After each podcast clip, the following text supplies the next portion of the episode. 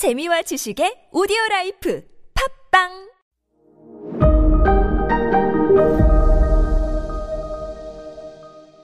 네, 여러분 안녕하십니까. 역사 스토리텔러 썬킴 인사 드리겠습니다.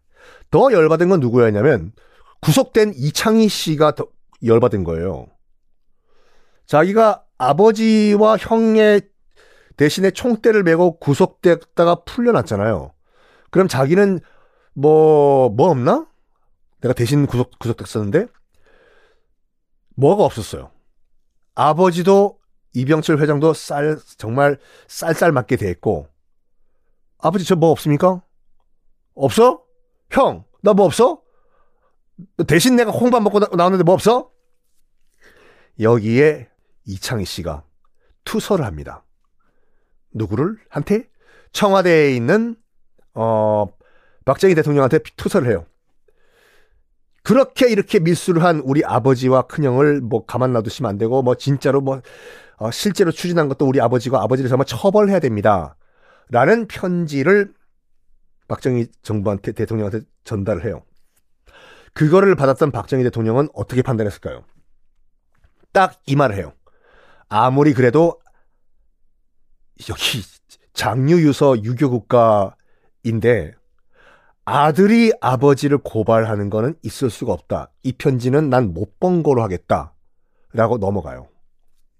그러니까 이걸 투서 사건이 이제 공론화된 거예요.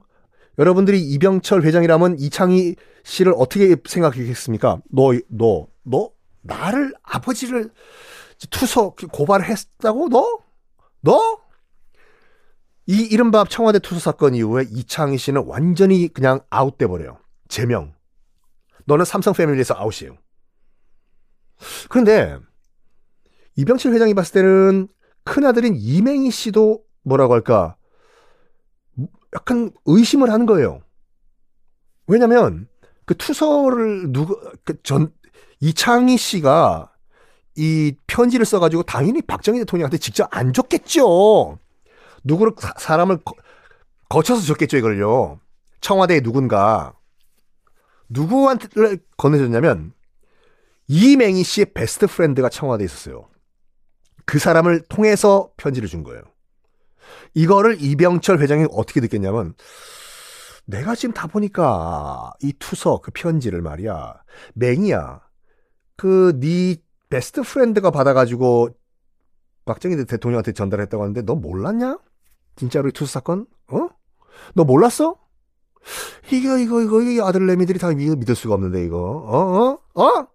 네 best friend가 전달했어 메신저 역할을 너 몰랐어? 그 메신저가 누구였는지 아십니까? 전달했던 중간 이맹희 씨의 best friend가 바로 전두환 전 대통령이요.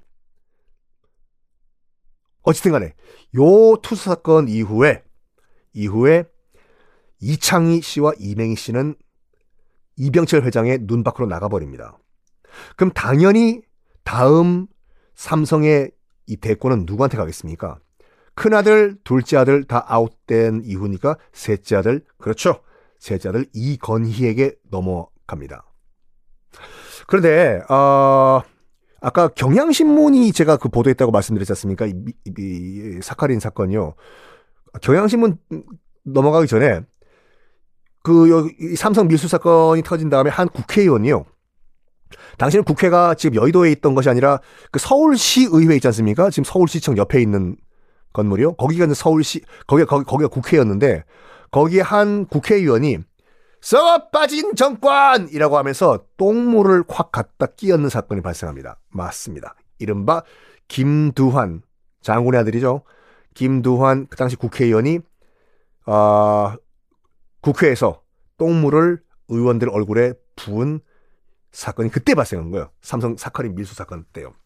자, 이제 경향신문사로 돌아와 가지고 그 이병철 회장이요. 지금 그 박정희 정부까지 왔을 때 두 번의 큰 역사적 사건을 겪었지 않습니까? 첫 번째, 이승만 대통령이 쫓겨난 4.19 혁명.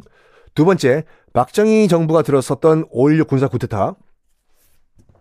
이렇게 휙휙휙 바뀌는 걸 보고, 그니까, 부정 축제들을 많이 몰렸어요. 재벌들이요. 그래서 그 이병철 회장이 이렇게 정권이 바뀔 때마다 불안불안한 게 우리 재벌들인데 내가 직접 한번 정치 한번 해볼까? 라는 생각을 했어요. 근데 그게 약간 무리란 생각을 판단을 결정을 합니다. 그래서 첫 번째 대안이 첫 번째가 이제 그 정치계에 입문하는 건데 아니면 차선책이 뭐일까? 내가 언론사를 차리다. 해서 삼성 이병철 회장이 만든 신문사가 중앙일보고 그리고 어 그 방송국이 TBC 동양방송이에요. 물론 그 TBC 동양방송은 나중에 어, 그 전두환의 신군부에서 강제 KBS에 통, 통합돼 버리거든요. 뭐 그리고 나중에 이제 종합편성 채널로 어, 탄생한 것이 바로 JTBC죠. 사랑해요 JTBC. 어, 거기서 JTBC에서 제가 지금 진행하고 있는 어, 차이나는 클라스 투어, 차클 투어 여러분 많이 시청 바랍니다. 아자, 아자, 아자. 중앙일보와 TBC 동양방송이 생긴, 생, 그, 그 지금 운영이 되고 있을 때 사카린 밀수 사건이 터졌는데, 당연히 우호적인 보도를 했겠죠. 아, 뭐, 그럴 사람이 아, 닙니다 뭐, 중앙일보도 그렇고, TBC도 그렇고, 범, 삼성계 언론사지 않습니까? 아유, 아유, 뭔 국민 여러분 오입니다. 근데 중앙일보도 그렇고 그 이 TBC가 생겼을 때 다른 언론이 굉장히 라이벌 의식을 느낀 거예요. 위기 의식을요. 저기는 재벌이 운영하는 언론사들이잖아요. 근데 나머지 언론사들은 그냥 언론사들이고 굉장히 위기 의식을 느끼는 가운데 사카리 미수 사건이 터지지 않습니까? 그리고 게다가 또 지금 겨, 이 중앙일보 등등등은 삼성을 옹호하는 지금 보도를 하고 있고 요때다 해가지고 대대적으로 보도한 거 빵! 뭐시 삼성이 밀수했고 이병철이 밀수했다. 너 중앙일보랑 TBC 한번 한번 당해봐라.